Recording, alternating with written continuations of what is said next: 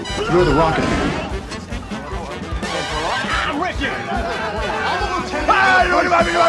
I'd like to take face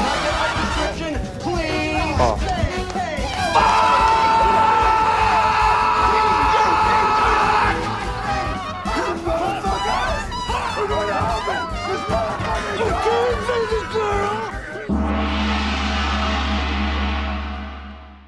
Começando um Nicola.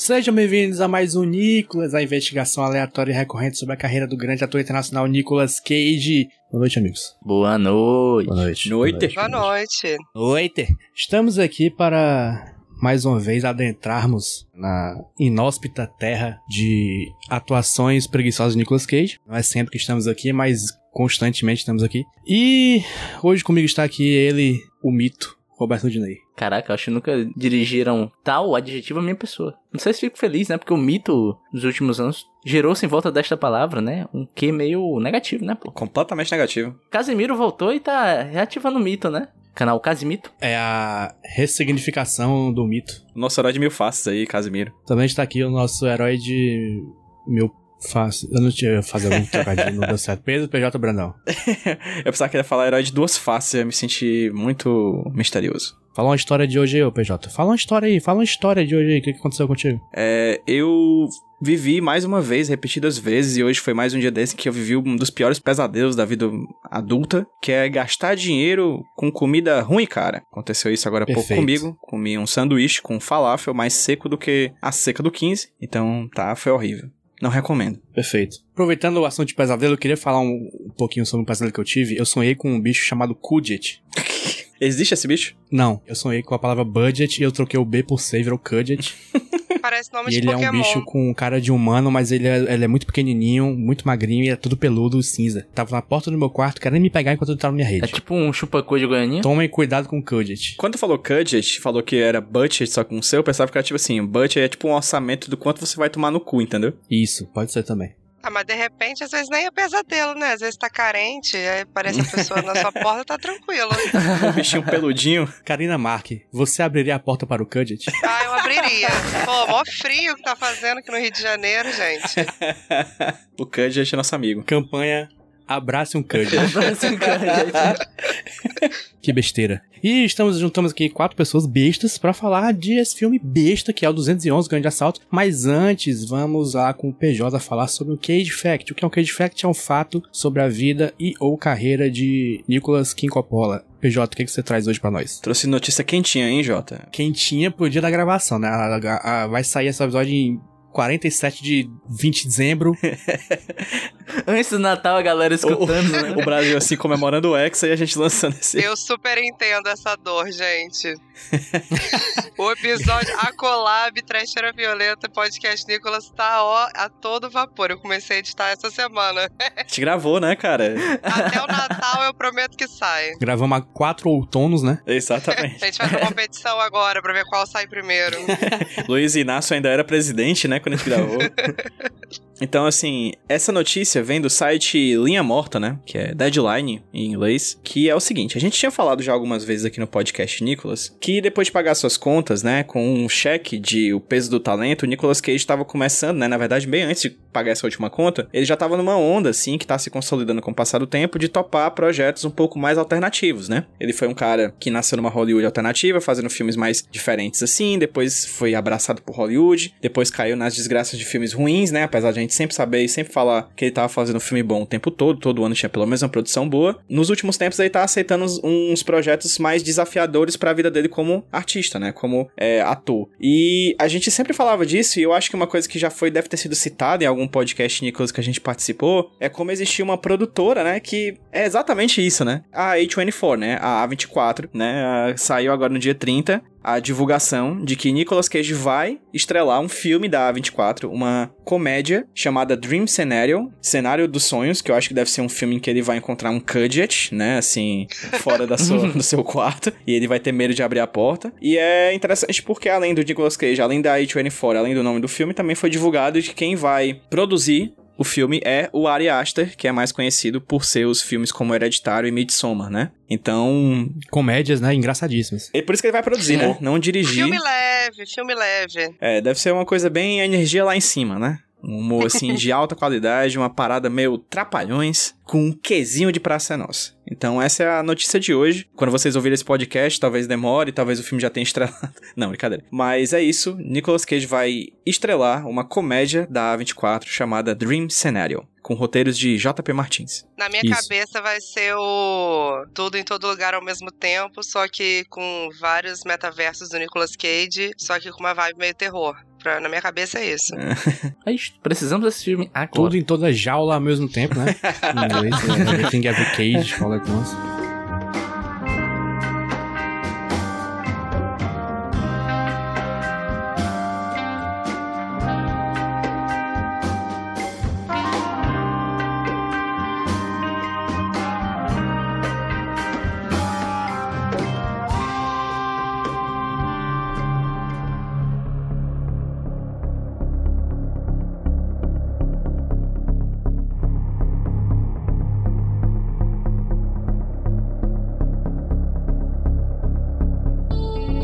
Dando continuidade aqui ao programa, vamos à parte, infelizmente, principal, né? Que é onde, infelizmente, temos que gastar mais tempo do programa, que é discutindo sobre o filme da, do episódio. Não ia falar quinzena, mas não vou nem ser Da presunçoso a esse ponto. temporada, né? Do semestre, né? O filme desta vez é 211, O Grande Assalto, filme dirigido por York Alec Shackleton, ex-snowboarder. Ex-snowboardista, snowboarder. Sabiam disso? O cara, o cara dirigia pranchas, né? Pranchas. Exatamente. Eu tava lendo sobre ele, na minha cabeça ele é o Ben Margera que deu certo, né? Certo. Que ele.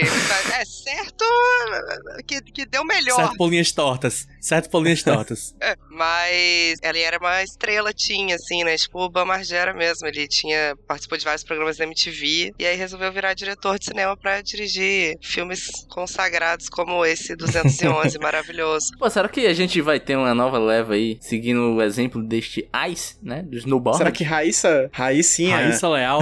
Raíssa Leal, nossa fadinha, Gabriel Medina, tá ligado? Gabriel Medina, o Ítalo lá, campeão olímpico, virar diretor de cinema. Tomara. Ia ser legal, né? Não, se for igual a esse, não. Eu quero falar de filmes ruins do Nicolas Cage dirigido por Raíssa Leal. Muito bom. Mas, é, é, outra coisa sobre o diretor é que se você for ler aqui a Wikipédia, você vai ter certeza que foi ele mesmo que escreveu. Pode pesquisar aí depois. É, mas, é, 211, o Grande Assalto. Hoje, quem vai dar uma sinopse desse filme é Roberto Diney. Roberto Ginês, eu irei dar uma sinopse. Sinopse simples, sinopse rápida. Bandidos militares larápios brigam com o patrão e resolvem assaltar banco para receber os seus salários atrasados. Ou seja, nos Estados Unidos não tem justiça do trabalho, assim como não tem SUS. Essa definição do Rude pô, é, pareceu muito os redatores de sinopse da Netflix, né?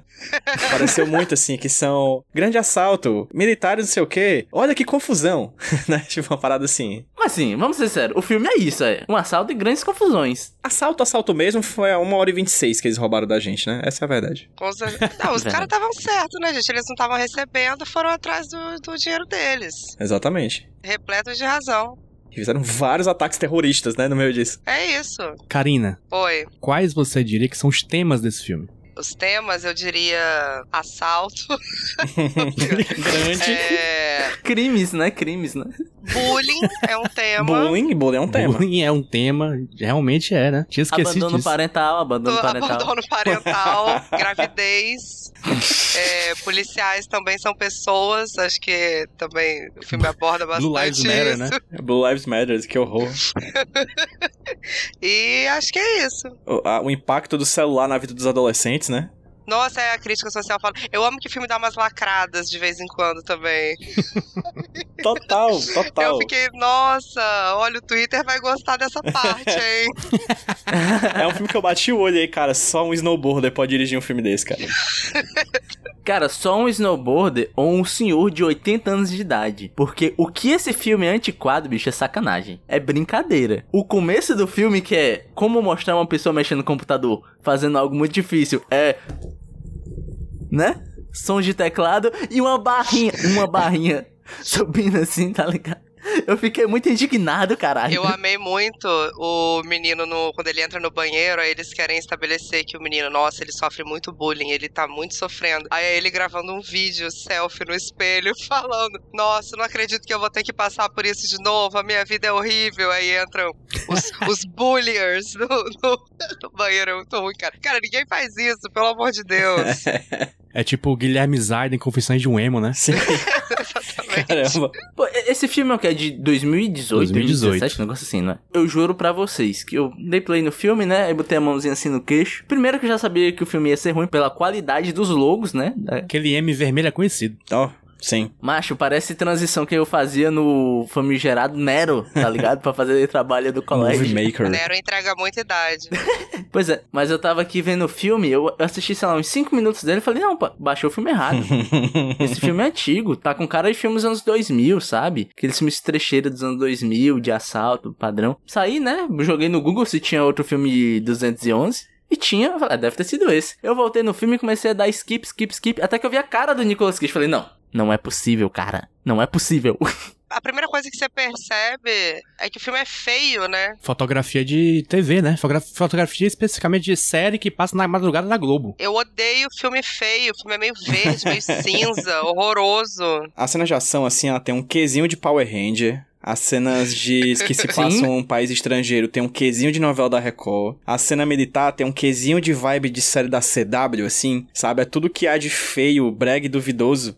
é, é- é uma celebração das produções de médio orçamento. Porque esse filme não tem baixo orçamento, eu acho. Tem coisa demais, explosão demais, coisa batendo demais, tem tiro demais, sabe? Eu não acho que seja barato ter feito esse filme. Também não acho que tenha sido caro. Mas eu acho que foi um médio orçamento ali que a galera tinha um dinheirinho pra gastar e pra lavar, né? Da, da máfia. Aí eles com certeza fizeram esse filme assim, pegando tudo que há de mais medíocre na cinematografia mundial e tecendo em 211, assim. Você sempre fala uma coisa aqui, PJ, que não, quando assisto um filme que deu errado, um filme ruim, eu penso no trabalhador, né? Na galera por trás. Afinal, o filme gerou Uhum. empregos. Sei lá, teve um cara da fotografia, teve o, né, o eletricista, o cara que varreu o set. Mas eu acho, cara, que esse filme é o, um Avengers, tá ligado? um Vingadores.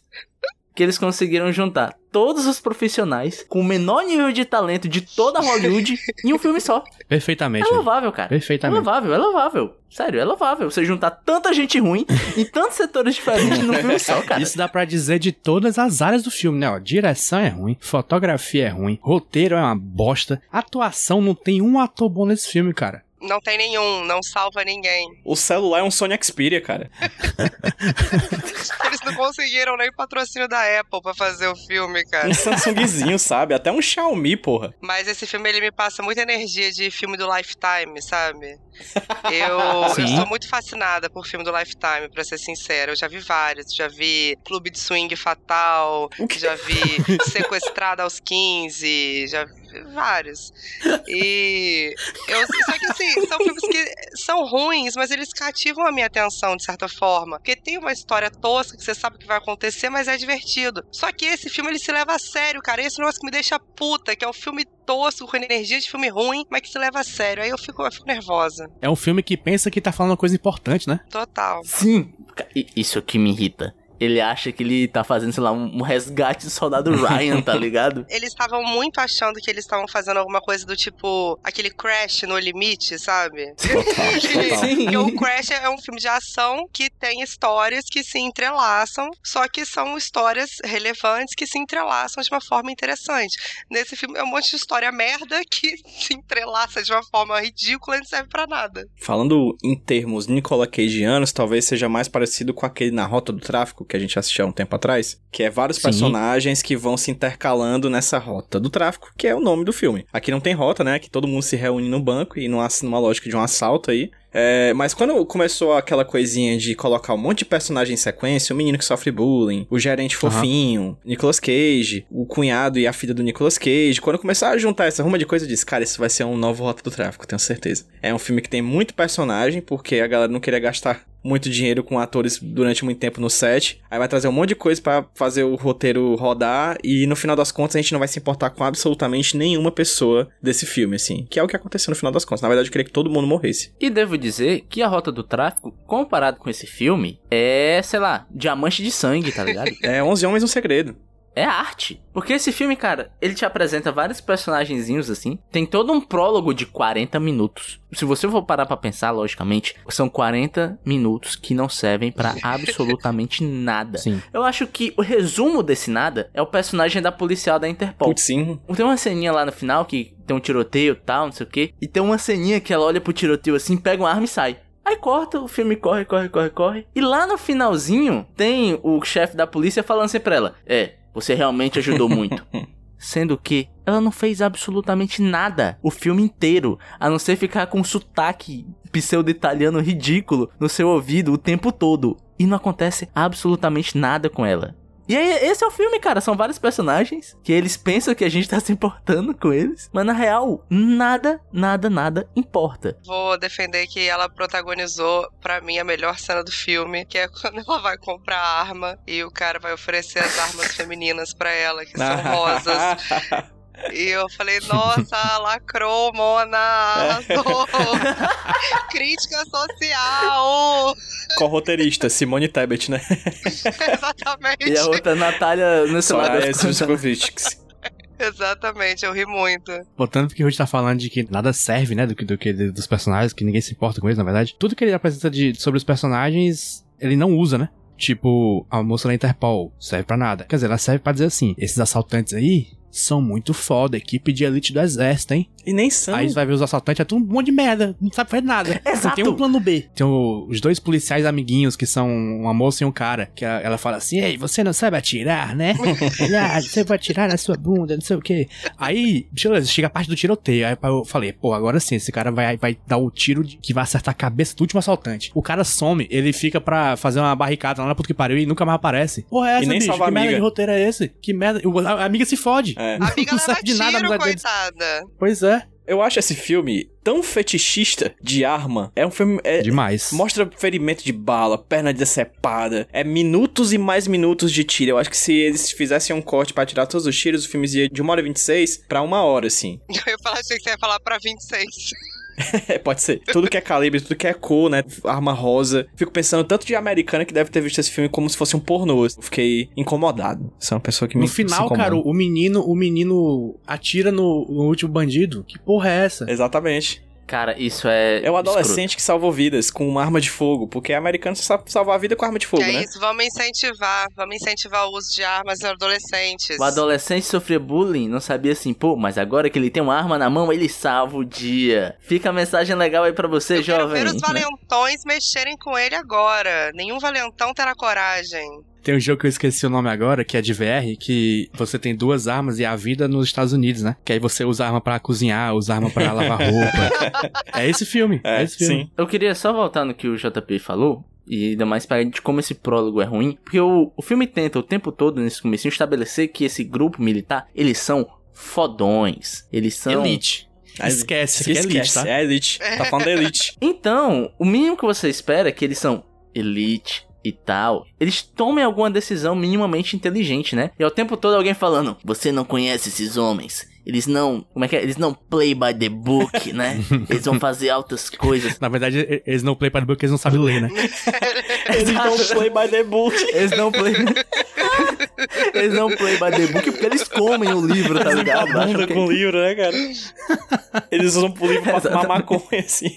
Rasga a folha e faz um baseado. Porque, bicho, quando você começa a ver a ação do banco, você começa a ver eles tomando as decisões mais estúpidas possíveis. E esses são os caras que você devia ter medo. É só ridículo, cara. Por exemplo, o lance todo do filme é que, tipo, primeiro, que eles entram no banco todo vestido de militar, Aham. com as armas do tamanho deles andando no meio da rua. Bom. Em teoria, eles estavam stealth, né? Ninguém viu. E para um carro do lado do banco pra ficar, né, visualizando. E o Nicolas Cage vê que o cara tá parado O cara estacionou no lugar errado. Caralho. Macho, o cara aciona uma bomba. Uma bomba. E o Nicolas Cage, não, vamos ficar com esse cara que é mais leve. E o cara simplesmente sai do banco e começa a atirar, feito um louco, correndo pra cima do Nicolas Cage. E pra completar, o Nicolas Cage tava. Tipo assim, esse cara do carro, ele podia só ter pego o carro e saído fora, Sim. né? Fugido com o carro. Beleza. Mas o mais engraçado de tudo é que o cara tá lá atirando Nicolas Cage. Estamos com um atirador, estamos com um atirador. Ninguém tava ligando pro banco. Do nada, sai um cara do banco com um refém e começa a atirar no, no Nicolas Cage também, tá ligado? Aí você fica, meu irmão, não era pra ser stealth essa parada, não? Agora, literalmente, toda a cidade tá atrás dos caras, sabe? Então, assim, lógica na cabeça desses personagens não existe, cara. Então você pega esse começo, que é dizendo que eles são fodões, e depois você mostra eles sendo os patetas. No final das contas, o filme funciona contra o próprio filme, entende? Rude, eu tenho a impressão de que nesse filme as pessoas querem morrer. Tem uma cena que literalmente o gerente do negócio, do, da- do banco, pede pra atirar na cabeça dele. Parecia o cara do Ítalo Senna, se liga? Tirozinho na cabecinha, sabe? Tipo assim, atira em mim, me mata. Me mata, por favor, me mata. Aí o cara mata. E no final, como é que os assaltantes morrem? Correndo, literalmente por dentro da SWAT. Tem a SWAT de um lado, tem a SWAT do outro, tem a SWAT em cima e embaixo, atrás tem SWAT ao redor. O plano deles final é literalmente correr por dentro de um tiroteio com o pessoal da SWAT da polícia da Interpol. Não, e o mais legal é que eles falam: a gente tem que esperar até chegar a noite. E o plano era correr, correr. É muito snowboarder, porra! Só ia ser melhor se eles saíssem num, num skate, assim. Não, à noite sim. a gente, nosso plano vai funcionar. Eles, cada um pega seu próprio skate, sobe em cima e sai dropando. Esse é meu trabalho, eu confisco! Cara, mas eu não entendi esse personagem do gerente, juro, não entendi. Ele foi todo construído bonitinho ali. Ai, que cara legal, nossa, um bom chefe, um bom gestor, um bom marido. Pra no final ele falar, por favor, atire na minha cabeça. Às vezes, na verdade, era um grande pedido de socorro ali no começo, né? Ele tava ali mostrando. Ele não aguentava mais o casamento, né, sofria de crises de ansiedade gravíssimas. e aí, no final, ele, na verdade, ele enxergou no assalto uma esperança. Me tira desse filme, pelo amor de Deus. Queria só interromper porque tem uma trivia no IMDB que o Nicolas Cage achou esse filme, como é que é? Disappointed, né? Desapontado. Ele ficou desapontado com o desempenho É do muito filme. fácil Certo. acertar com a resposta certa, né? Mas assim, eu acho que é o seguinte. Pra você ficar desapontado, você tem que ter expectativa de que vai ser alguma coisa boa, né? Eu não concebo alguém pegar o roteiro desse filme e ler e falar: É isto. é isto. Cara, será que o roteiro do filme era bom, só que a direção e as atuações eram tão ruins que, que estragaram tudo? Eu acho que não, porque toda a lógica do filme já é errada, já é ruim. O core. Eu tô todo em inglês hoje, né, bicho? Tu tá, tá meio, CM, né? tá Todo- meio international. Tô meio international, né? CLM pra tudo. CLM, Maracanã. Próxima vez eu vou vir falando termos em espanhol, em espanhol também, pra ficar mais O trilingue. El coere. El cuore. del filme. Della, peli, della película. O coração do filme, a lógica central do filme já é ruim. Todas as outras coisas que orbitam ele, mesmo que elas funcionassem, elas não conseguiriam superar o fato dele ser um filme ruim na sua essência. Entende? Uhum. A fundação do filme é ruim. Tudo que você for colocar em cima vai cair. Tem uma cena que eu acho que denota bem isso, sabe, Rude? Como o, o filme ele é convenientemente brega. Tem uma hora que o parceiro do Nicolas Cage, que é o genro dele, olha só a coincidência, né? É atingido. Aí é levado pro hospital. Aí a filha do Nicolas Cage chega no hospital e encontra uma médica que tá cuidando de uma policial, certo?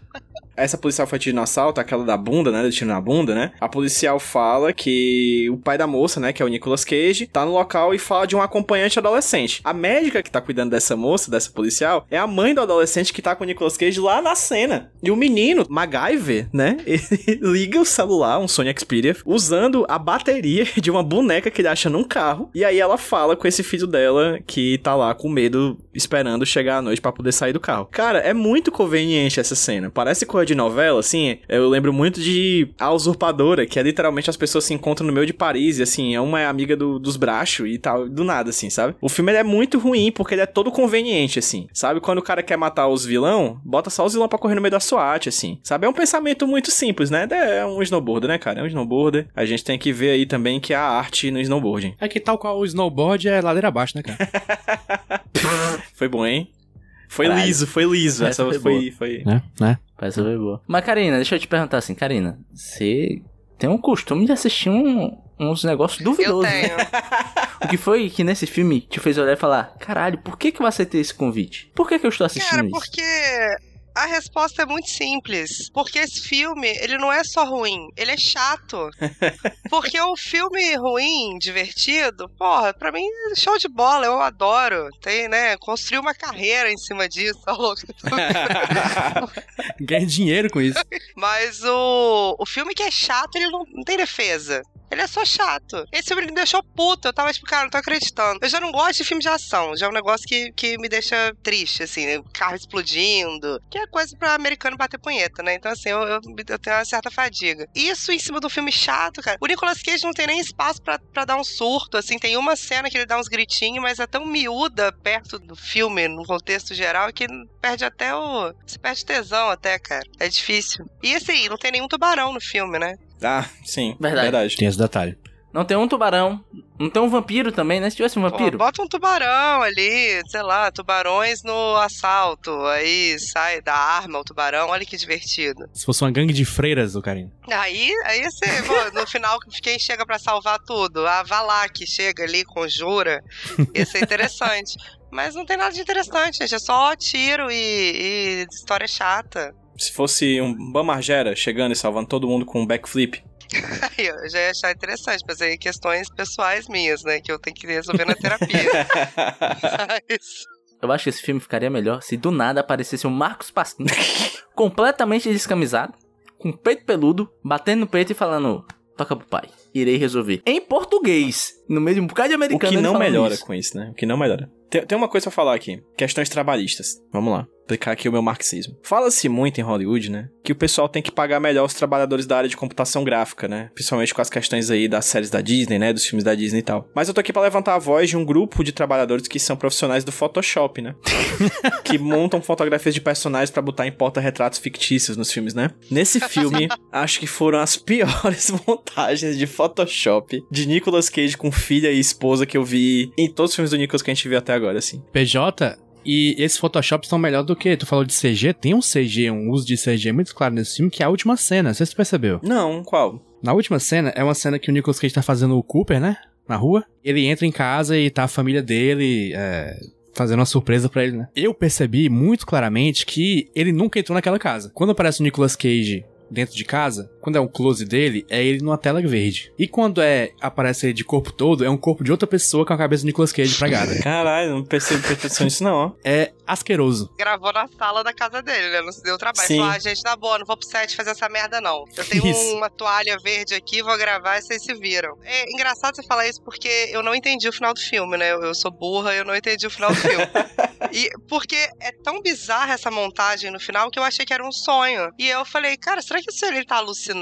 Será que o, o pai da criança morreu e todo mundo morreu e ele nunca foi pra casa? Porque daria uma, né, uma interpretação diferente ali. Mas aí o filme acabou, eu falei, não, acho que é só um final com um filtro muito esquisito mesmo. Todo mundo falando, parece que é um culto, assim, sabe? Ele, ai, o vovô chegou. Parece que tem uma coisa estranha acontecendo ali. Ele falando com um menino que agora é amigo da família, ele, pegue o seu celular, quero tirar umas fotinhas agora. Aí eu falei, gente, ele, ele vai sugar a alma das pessoas com o celular, o que que vai acontecer, cara? Eu, eu fiquei muito, muito indignada com o final. Aí o filme acabou, eu falei, cara, eu não entendi se ele alucinou, mas enfim, é só ruim mesmo. Pra quem tem essa referência, parece o final de Evangelho, todo mundo aplaudindo o Shinji. Por baixo. Muitos por baixo. Parabéns. Parabéns. Parabéns. Mas, já que já, vocês perceberam que a gente tá indo pra qualquer lugar, então esse é sinal que é um filme muito merda, mas, assim, não que a gente não tenha dito claramente sobre isso, né? Mas temos que focar numa parte muito específica dele, né? Que você já sabe, a gente tá aqui pra isso. Weston Cage. O que que você acharam de Weston Cage no filme?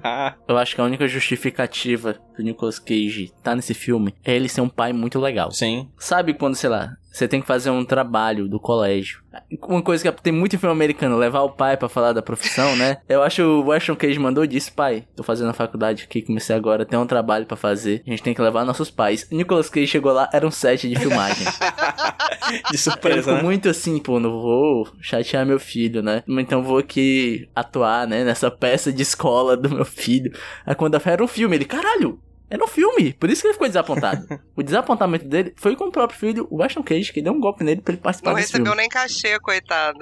Sim. Foi só no amor. Só queria levantar um- uma informação que eu, que eu descobri hoje, que muito se falou sobre Leonardo DiCaprio terminar com as mulheres que fazem 25 anos, mas Sim. a atual esposa de Nicolas Cage, ela é quatro anos mais nova que o Weston Cage. É, rapaz. A Rico Shibata. De curiosidade, abri a, a página do Weston Cage aqui no IMDB e a foto dele é tenebrosa. Parece que ele é de uma banda de black metal. Mas ele era de uma banda de black metal. Ah, não, mentira! Gente, é, tudo faz sentido. Falamos da parte mais importante do filme, que é o Weston Cage. Vamos falar da segunda parte mais importante do filme, que é Nicolas Cage. Nicolas Cage nesse filme não foi dado pra ele nada pra trabalhar. Ele tá aqui só pra ter o filme ligado à imagem de alguma pessoa famosa, que é literalmente a única pessoa famosa do filme, é o Nicolas Cage. E o diretor, talvez. Porra, não tem nada ali, cara. Não tem um Cage Moment. Não tem Cage Moment. Tem um, tem um grito que ele dá. Uma vez, pronto. Tem uma frase que eu acho horrorosa que ele fala que é: Eu fui policial na época certa. Você vai pegar muita merda. Hoje em dia todo mundo tem câmera, tem É. advogado. Puta que pariu. Que é- acho que é a frase mais bolsonarista que eu já vi num filme americano. Assim. Total. Não, e pior que norte-americano deve ter aplaudido essa frase. Assim, é mesmo. Os policiais não podem mais Estão trabalhar. querendo colocar câmeras. É, a militância, a lacrolândia. Mas, porra, vocês manjaram a casa do Nicolas Cage? né? Casona, Porra, né, velho. Não é, não sabia que ganhava-se tão bem sendo, sei lá, um cabo nos Estados Unidos. Ué, Acabou, morreu o assunto, tchau. É difícil sustentar assunto sobre esse filme, né? A gente tá, tá com dificuldade. Sobre o filme até falamos muito, agora sobre o Nicolas Cage que tá mais difícil. Porque realmente não tem, não tem. Eu acho que vamos direto pra nota, né? Tá bom, nota? Vamos, vamos. Eu vou começar. Este filme é uma das piores desgraças que eu tive o prazer de ver durante este podcast. Muito obrigado pela oportunidade que vocês me deram, Rude e PJ, Tamo junto. é, ao me chamarem pra fazer parte deste programa. Para o filme eu dou a nota 1, que é aquela famosa nota do, do PJ, que é que esse filme existe. Então ele é um nota 1. Automaticamente. E pro Nicolas Cage dou um 3, porque apesar do filme ser um lixo, o Nicolas Cage também está um lixo, mas ele é a, a melhor parte do lixo aqui. Rudney, por favor. Vamos lá, cara, então. Eu tô com muito ódio desse filme, cara. eu tô com muita raiva. Porque, assim, queira que não queira, assistir filme pro Nicolas é uma obrigação, né? É trabalho. Então, eu meio que quando estou no meu tempo livre, instintivamente eu vou pra outros meios de entretenimento, né? Sei lá, vou jogar um videogame, vou ler um livro, vou ler um quadrinho, porque, pô, eu já assisto o filme obrigado, quando eu tô de folga, eu não quero ver um filme, né? Coisa que eu já faço obrigado. Mas, nessa semana saiu um filme que eu queria muito ver. E eu assisti, que era o Nope, né? O uh-uh, Um em nem português. E é um filmaço. Eu vi assim esse filme e fiquei tipo, caralho, como é bom ver um filme bom, né? Eu tuitei isso, né? Como é bom ver um filme bom. Eu tinha esquecido da sensação de ter uma boa experiência vendo um filme. Terminei o Nope, né? Muito bom tal. Fiz a minha resenha no Letterboxd. Jantei e tal, fiz minhas coisas e fui ver esse filme. E aí eu tuitei outra coisa que é, como é ruim ver um filme ruim? Por um segundo eu tinha esquecido como é a sensação de ver um filme ruim, uma obra ruim. E esse filme me lembrou isso, né, cara? De como é ruim ver um negócio ruim. E outra coisa que eu esqueci de falar que me incomodou pra cacete, que é uma coisa pequena, mas nem tanto, que eu não sei se vocês repararam, nas vozes dos personagens. Né? Dubladão. Parece que é dublado, né? Exato. Todo filme é redublado, tem cenas que fazem de novo e tal. Só que nesse filme é foda porque existe um, duas pessoas na cena. Uma pessoa, claramente captação aconteceu no ambiente. E a outra, você sente que ela tá numa cabine com proteção acústica, né? E cara, é muito gritante a diferença. E quando você vê o personagem falando, fica parecendo muito as cenas mais impressionantes, né? Acredite se quiser. E cara, eu, eu tenho certeza, pode não ter acontecido, mas existe dois personagens com a mesma voz nesse filme, cara. Eu tive a impressão, Rude, que, que nesse filme tem muito ator estrangeiro e que eles tinham um sotaque forte e precisaram ser dublados. Sim, exatamente. É tanto que tem dois personagens. Um é um policial que fala lá, sei lá, onde é? No Iraque, né? Que o filme começa no Iraque, que tem a- os caras matam o pessoal lá. Tem um policial lá falando com a gente na Interpol. E tem outro cara que é o cara que tá vendendo arma pra ela. Eles parecem ter a mesma voz, cara. Parece só um ator que em um ele fez uma voz mais assim, outro ele deixou a voz mais grave, né? Aham. Ou então, sei lá, na hora de editar o áudio, puxaram muito pro grave as duas vozes e fica muito idêntica as duas vozes. Dá um bug na tua cabeça de tu tá assistindo uma cena com um cara, sei lá, uma cena aqui com um cara com a voz X e dois minutos depois tu tava escutando a mesma voz na boca de outra pessoa, cara. e tipo assim, é um nível de coisa que é tão besta, tão banal, que em filmes comuns, né, você não nota. E até o banal esse filme erra, tá ligado? É por isso que pra mim esse filme é zero, tá ligado? Que apesar de gostei. ele ter empregado pessoas, foram pessoas que trabalharam mal pra caralho, tá ligado? Valeu pelo trabalho, galera, né? Todo mundo botou um dinheirinho na conta, mas porra, precisava ser tão ruim assim, cara? Nope. Acho que não, né? Nope, nope, nope, nope, né? Não. E pro Nicolas Cage, cara, ele realmente é a melhor parte do lixo. É a parte reciclável do lixo, né? A parte dá pra gente reutilizar no futuro. Mas, mesmo assim, se eu for comer lixo e tem um lixo bom e um lixo ruim, eu vou estar comendo lixo do mesmo jeito, tá ligado? Tudo é lixo. Então, pra mim, o Nicolas Cage é zero também. Caralho, doido. O Rude hoje tá. Cruel. Tá radical, tá radical. Ele é cruel! Olha o dedo! O Rude é cruel! PJ, homem mal, fala sua nota aí. Cara, eu vou dar uma nota condizente com o filme. Eu vou dar 2,11 pro filme. Ah, tudo. E pro Nicolas eu vou na mesma vibe do Jota. Você é um pouco mais carido, você é caridoso que nem ele. Vou dar nota 3 também. Muito bem. Karina Mark, sua nota, por favor. Olha, primeiro eu queria fazer uma denúncia, tá? Porque o Nicolas Cage tem, pelo menos creditado aqui na, no IMDB, 108 filmes. E aí, esses três desgraçados que eu chamo de amigo na internet, entre 108 opções, me colocam pra assistir essa merda. Entendeu? Um ano se passou, talvez mais, desde que vocês me convidaram a primeira vez. Aí vocês veem um filme tenebroso e falam: Ah, ela deve estar acostumada, né? A ver filme merda. Vamos convidar essa menina. Pra ela não vai ser nada. o teu nome foi o primeiro que a gente pensou, cara. Quando a gente viu esse filme. Quando a gente viu, não, né? Quando a gente soube que ia gravar sobre ele, não, cara, a gente tem que chamar a Karina, assim. Eu não- a gente não- nem titubeou, desculpa. Karina, em nossa defesa, você fez seu próprio caixão. Eu fiz, não, eu sei.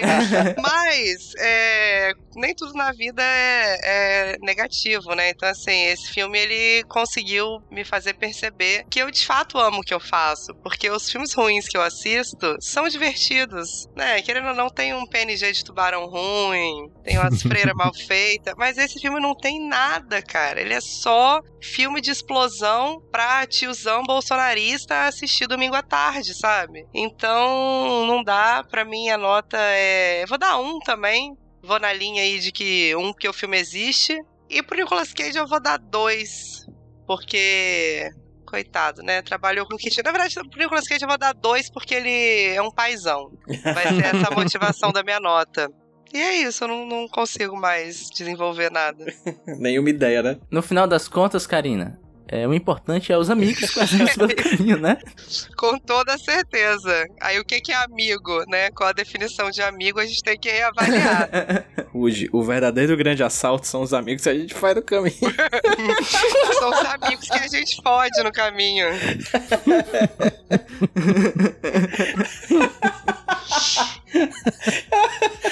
Ai, ai, a pobre da Karina. Ah, ô, mulher, a pobre da cá, mulher. a pobre da cara.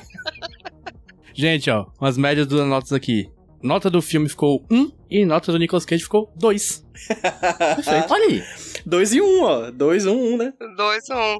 Ah, eu queria fazer um outro adendo, se vocês me permitirem. É, Por favor. Que existe um filme que é quase 211, ele é Cela 211, que é um filme espanhol, que é relativamente de ação também, é uma ação meio suspense, que de fato é um filme muito bom, cara, que eu gosto bastante. Então, se vocês quiserem assistir um filme que se chama 211, mas que de fato é bom, assistam Cela 211. Ou Celda 211, né, em espanhol, como vocês estavam nessa pegada aí. Aí. A gente, a gente fala mais sobre esse filme no nosso podcast 211.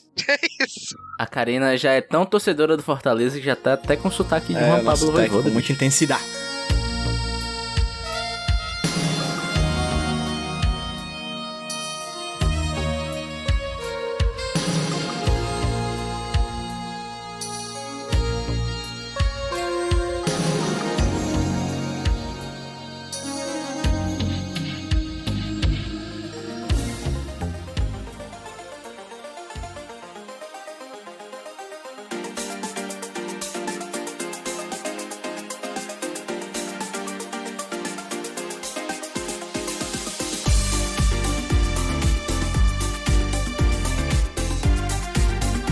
Estamos de vuelta. Más una vez. Para hablar de cosas que tienen gachola no, no meso. Não sei falar em espanhol, gente. Habla Porque tem mesmo. queijo no meio, coisas que tem queijo no meio. O Rude trouxe uma coisa que tem queijo no meio. O Rude, o que tem queijo no meio? É, o que tem queijo no meio, minha gente? E literalmente é queijo no meio dessa vez. Porque Nicolas Cage está aqui no vídeo que eu estou vendo. Tá do lado do Aaron Paul, o Jesse Pinkman de Breaking Bad. Essa série que vai ser agora, né? Continuando Better Call Saul, Sim, que sim. acabou, né? Vai ser um sequel. E do outro lado do Nicolas Cage está aquele moço cantante, o James Corden, Corden, que eu acho que o JP não vai muito com a cara dele. Por que alguém iria com a cara dele? É verdade, ele fez Cats. Ele fez Cats. E Nicolas Cage está trajando um terno de oncinha. Realmente, Nicolas Cage, o outfit de Nicolas Cage é um show à parte. E o que é, que é isso? É uma entrevista de Nicolas Cage, né? Ele tá dando nesse clone do Joe. né? Está dando aqui e eles estão conversando, cara, sobre adivinha, adivinha, adivinha, provando que Nicolas Cage é um, pa um pauzão. Caralho. provando que Nicolas Cage é um paizão, perdão pelo ato fálico, né? Eles estão falando de paternidade. Nicolas Cage tá com Aaron Paul falando de paternidade, porque né? Nicolas Cage já é pai de dois guri e tá esperando mais um, um filho ou uma filha, não lembro agora. E eles estão falando desse assunto e o Aaron Paul tá dizendo que também teve um filho recente e tal. E começa a falar que o, o Aaron pai, né? Tá falando que o, a, o bebê dele tem problema de gases e tem que fazer técnicas pro bebê, né? Coisa gases. E é legal desse vídeo que o Nicolas Cage dá uma dica para ele. Diz que tem que colocar o neném no ombrinho assim, cantar uma música e dá umas tapinhas assim no neném. E Nicolas Cage tá aqui fazendo esse gesto de um bebê aqui e ele começa a cantar pro PJ que é tanto Nicolas Cage no musical. Fica aí essa cena. E existe uma frase, já que a gente não teve Cage Moment, existe um Cage Moment nesse vídeo que é sensacional. Que perguntam para ele: ah, como é a sensação de ser pai e tal, é legal. Ele fala que ele adora, que é massa. Ele espera o momento onde ele vai estar tá comendo uma lagosta e o filho vai olhar falando: Meu Deus do céu, papai está comendo um inseto. O que, que é isso? específico, cara. que papo é esse? Que específico. E depois ele fala que adora quando eles ficam olhando para o sol, assim. E é isso. Nicolas Cage, pai e usando um terno de oncinha.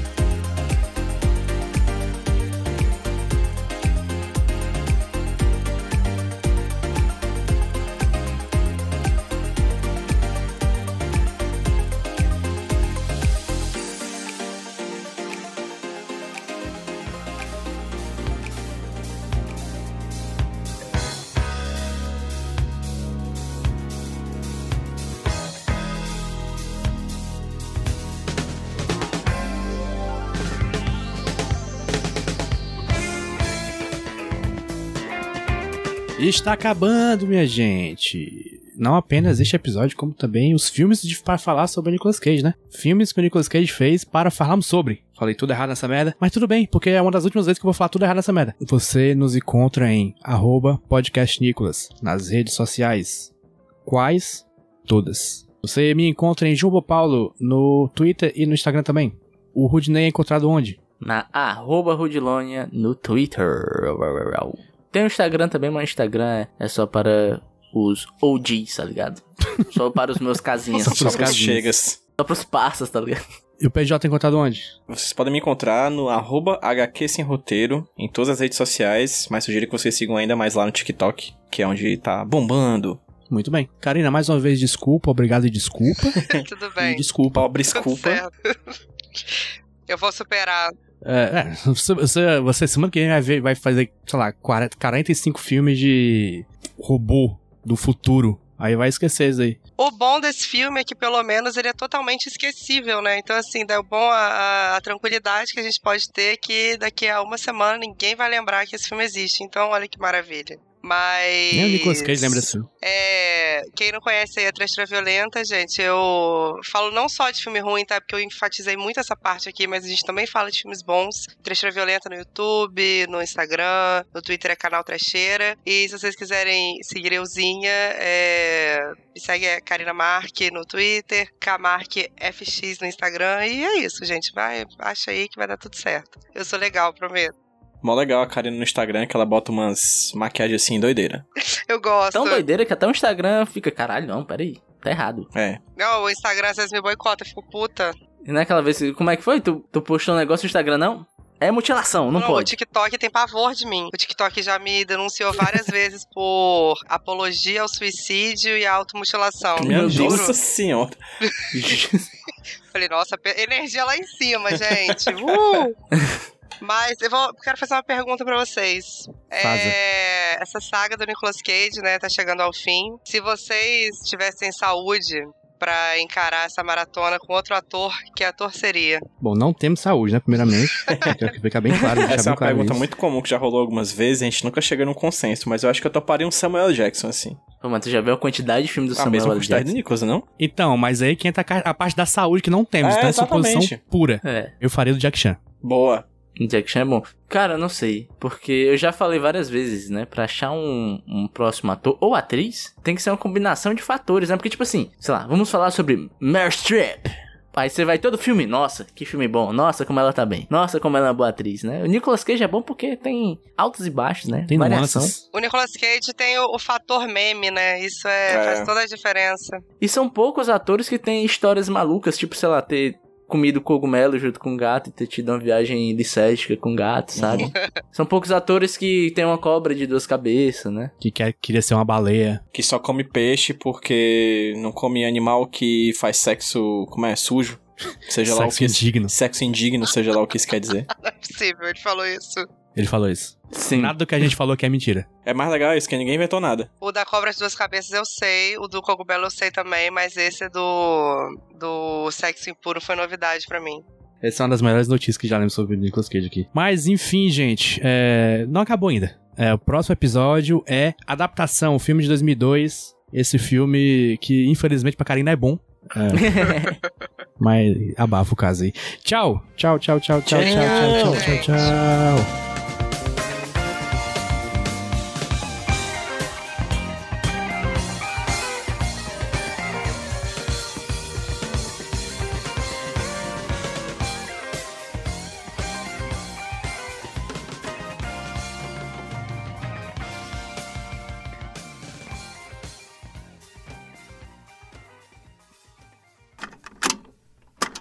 sou o Rudinei e eu editei esse podcast. Eu sou o JP e eu sonorizei ele. Você pode ajudar o Nicolas compartilhando com seus amigos. E dando 5 estrelinhas no iTunes. Ajuda a gente, por favor. Deixe o seu recado depois do bip. Tchau!